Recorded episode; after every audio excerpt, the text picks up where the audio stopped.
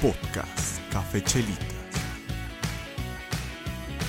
Hola señora Park, soy Cari. Tengo unas preguntas sobre Jack Jack. ¿Podría llamarme por favor?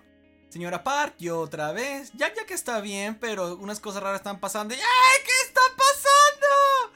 Señora Park, Jack está bien, pero yo me estoy aterrando.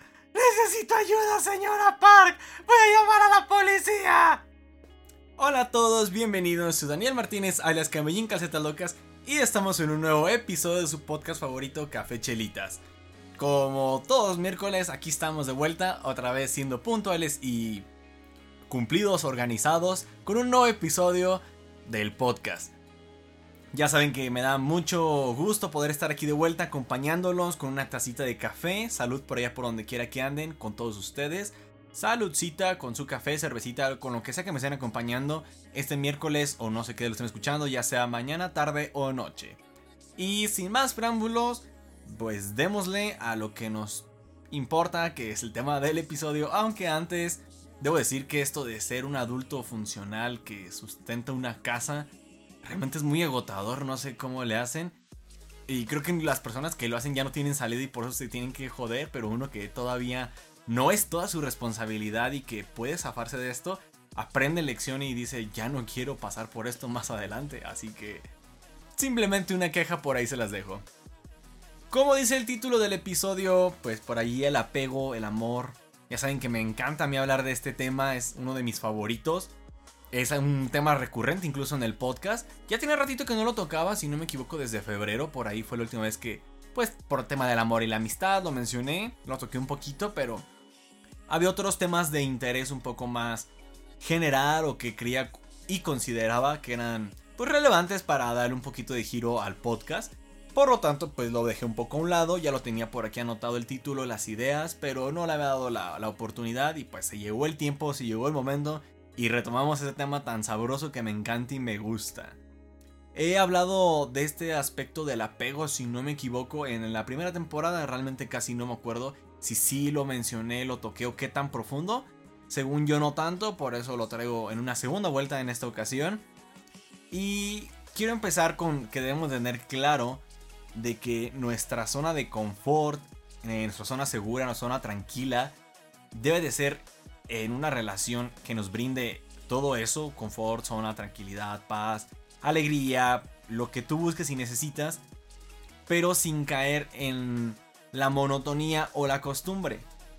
Y es un poco complicado diferenciarlo porque las costumbres las vamos haciendo poco a poco y vamos arraigando. Y incluso esta persona que sea nuestra pareja, si es una zona de paz y tranquilidad, podemos hacer ciertas cosas que se vuelvan, entre comillas, monótonas o rutinarias, en las cuales que si vas y lo ves, hagas ciertas acciones y te relaja y como te tranquiliza, te mantiene en paz. Vamos haciendo costumbres con esa persona. Y no necesariamente que tengas costumbres o rutinas con tu pareja quiere decir que pues ya valió madres y que ya no hay amor. Pero sí debemos tener en cuenta de que si estás haciendo las cosas porque todavía te convence, todavía quieres, eres feliz por el hecho de hacerlas con esta persona, o en su defecto ya nada más los haces por costumbre, realmente porque ya es lo que hacías y lo que tienes acostumbrado y no quieres salir de ese hábito. Creo que lo que más nos cuesta a la mayoría, y me incluyo ahí en eso, de cuando terminas una relación es los mensajes de texto. Uno se acostumbra realmente a estar mensajeando con la persona frecuentemente, ya sea a diario, a muchas horas, o a hacer incluso llamadas a ciertas horas del día, en ciertos días. Y cuando terminas con esta persona, pues se termina toda esta pues comunicación que tenías, incluso de traer el celular todo el día para estar en contacto con esta persona. Y queda ese vacío de, ¿y ahora qué hago con mi celular? Y uno lo está revisando y por ahí no, no, no hay notificaciones, no hay llamadas, ya no esperas ese mensaje. Y creo que es lo que más nos cuesta a la mayoría en un inicio de que salimos y terminamos de una relación, el desacostumbrarnos a que ya no va a haber mensajes de esas personas. Incluso hasta la fecha yo sigo sin recibir y ya me acostumbré a no recibir mensajes. Ahora que estoy en el grupo con mis amigas, me es un poco raro y a veces es hasta saturante, estresante, el recibir tantos mensajes de ellas en el grupo. Y es como de, ok, cállense un segundito, estoy ocupado. Pero no tiene nada de malo. Hay personas que tienen incluso mucha comunicación con amigos o en diferentes grupos. Mejor amigo es uno de ellos. Ahí perdón que lo ventaneé un poquito. Pero él siempre tiene mensajes en su celular, siempre le están llegando notificaciones. Y Aunque sí, él me contaba en alguna ocasión con alguna de sus exnovias que le costaba ese hecho de ya no llega ese mensaje a esa persona, sí recibí, seguía recibiendo mensajes y notificaciones de otras personas y se siente un poquito menos y no es la salida tal cual porque reemplazamos a esa persona con alguna otra, un amigo o alguna amiga, amigo o lo que sea y no es lo ideal, pero pues sirve para tenerlo menos doloroso y menos de pérdida. Y me he encontrado una imagen por ahí en redes que habla específicamente de esto de no termines a esta persona cuando dices que ya no sientes nada, porque ahí es cuando comienza el amor. Y esto hace referencia a que después de seis meses, un año aproximadamente, es lo que dura el enamoramiento. Uno dice, ya no siento nada, ya no siento esa chispa, ya, ya creo que es costumbre lo que estamos haciendo. Pero ahí es realmente cuando empieza el amor. El amor se construye, no es algo que llega de sorpresa de un día para otro y ya. Normalmente eso es enamoramiento, y como la misma palabra dice, es miento, enamoramiento. Entonces, queremos el cariño, pero es una mentira porque en ese momento del enamoramiento todo es superficial, es más novedoso, estamos conociendo a la otra persona, todo es color sobre rosas, camina sobre hojuelas, pura nubecita, puro bonito, porque estamos realmente pues cortejando a la otra persona, queremos sacar nuestra mejor versión, nos sacamos nuestros trapitos, nuestros defectos. Y si los llegan a salir, la otra persona los obvia porque, ay no, él no es así, él me quiere, él esto, lo que sea. Y vemos todo bien y la persona es perfecta y no tiene nada de malo. Cuando realmente en esta etapa de enamoramiento, pues como digo, es novedoso, es nuevo, es atractivo. Estamos haciendo nuestro mayor esfuerzo por hacer feliz a la otra persona. Y ya después de este tiempo, normalmente mínimo son seis meses, es cuando ya empieza pues, realmente el cariño, el apego, el acercarte a esta persona. El que ya la conoce lo suficiente, o al menos quiero creer lo suficiente, para adentrarte algo más profundo en la, en la relación. Ya empiezas a construir algo con lo que conoces, lo que tienes y lo que tienen en conjunto. No necesariamente las apariencias de ser la mejor persona y que vea tus mejores virtudes para que la puedas conquistar y obtener su cariño. Con eso también me encontré por ahí en algún video de esta parte de que no vivas en el eterno enamoramiento. Hay personas que efectivamente pasa este tiempo, ya no sienten nada y empiezan a hablar con alguna persona nueva por internet o conocen a alguna persona nueva en una fiesta, les empieza a mostrar su mejor versión y se sienten atraídos hacia esta persona. Es por lo que normalmente las personas o son infieles o terminan terminando frecuentemente con las, sus parejas porque quieren vivir el eterno enamoramiento en el cual es algo novedoso, es algo atractivo, se sienten estimulados, se sienten felices. Y quieren conocer eso nuevo, pero cuando ya lo conocen, se aburren y cambian. No es malo, pero tampoco es lo recomendable. No vas a formar ninguna relación profunda, un lazo estrecho con alguna persona si te la pasas cambiando y buscando el eterno enamoramiento. Viéndolo de esta forma, yo tengo mi comparativa de... Y la forma más fácil de explicarlo para las personas que me han preguntado algún consejo sobre el amor. De que efectivamente una relación es como un auto. El auto funciona con gasolina y mil y un cosas más, pero principalmente gasolina. Si no le pones gasolina, el auto deja de moverse y de funcionar. Si se le está acabando, ¿qué es lo que haces? Vas a una gasolinera y le pones más gasolina. Y así hasta que ya requiera algún otro servicio o mantenimiento mayor para que el auto siga funcionando. En las relaciones de pareja funciona igual. El amor es la gasolina. Le vas dando cariño, atención, comunicación... Las necesidades básicas a la otra persona y es lo que le va dando la gasolina a la relación. Y pasado este tiempo de enamoramiento, uno cree que como ya no es novedoso, ya nos acostumbramos, ya es rutinario, ya, ya sabemos lo básico de la otra persona, ya no hay gasolina. Y en lugar de intentar meterle más gasolina para que siga funcionando, abandonamos el carro cuando realmente no deberías abandonar el carro.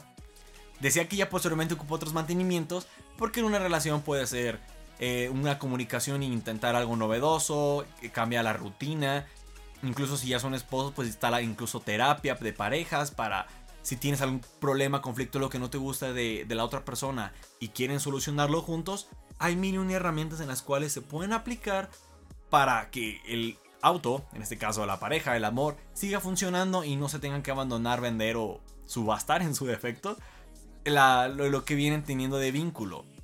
Pero lo principal es la gasolina y que es el que es lo que necesita tu pareja como necesidad básica, su lenguaje del amor, para que tú le estés inyectando pues, la gasolina frecuentemente para que funcione este vehículo.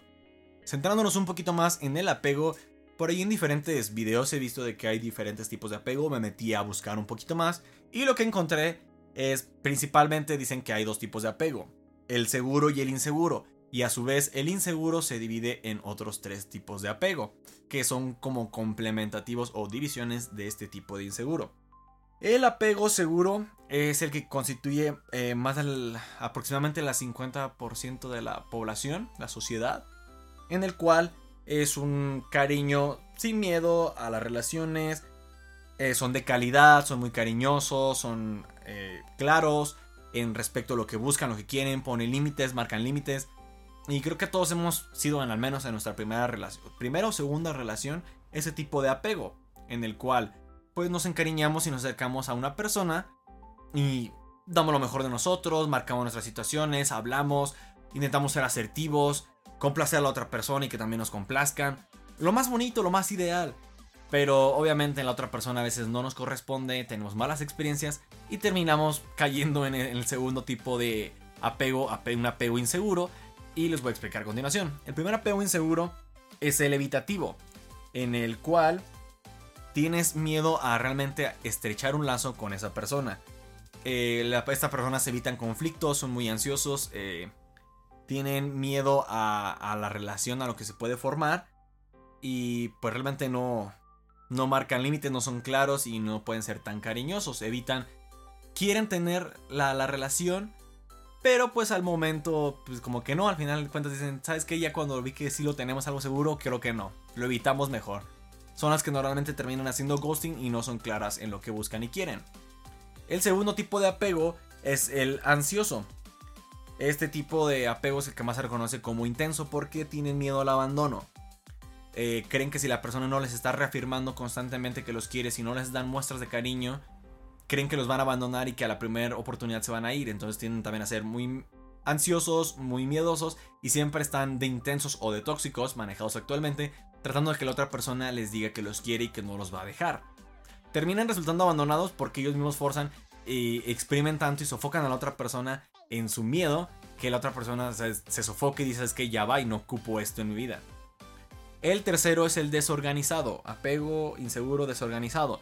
Y es una mezcla de los dos anteriores, es el menos común, eh, es muy poco el porcentaje, del tres por ciento aproximadamente de la población, pero si llega a dar, imagínense a una persona que no quiere generar un vínculo o que está dándote la entrada, pero al final te dice que no, pero siempre está queriendo sofocarte e intoxicarte y estarte ahí presionando para que le demuestres cariño, pero cuando tú le exiges una muestra de cariño, te manda a volar porque no quiere esa relación. Es algo complicado y...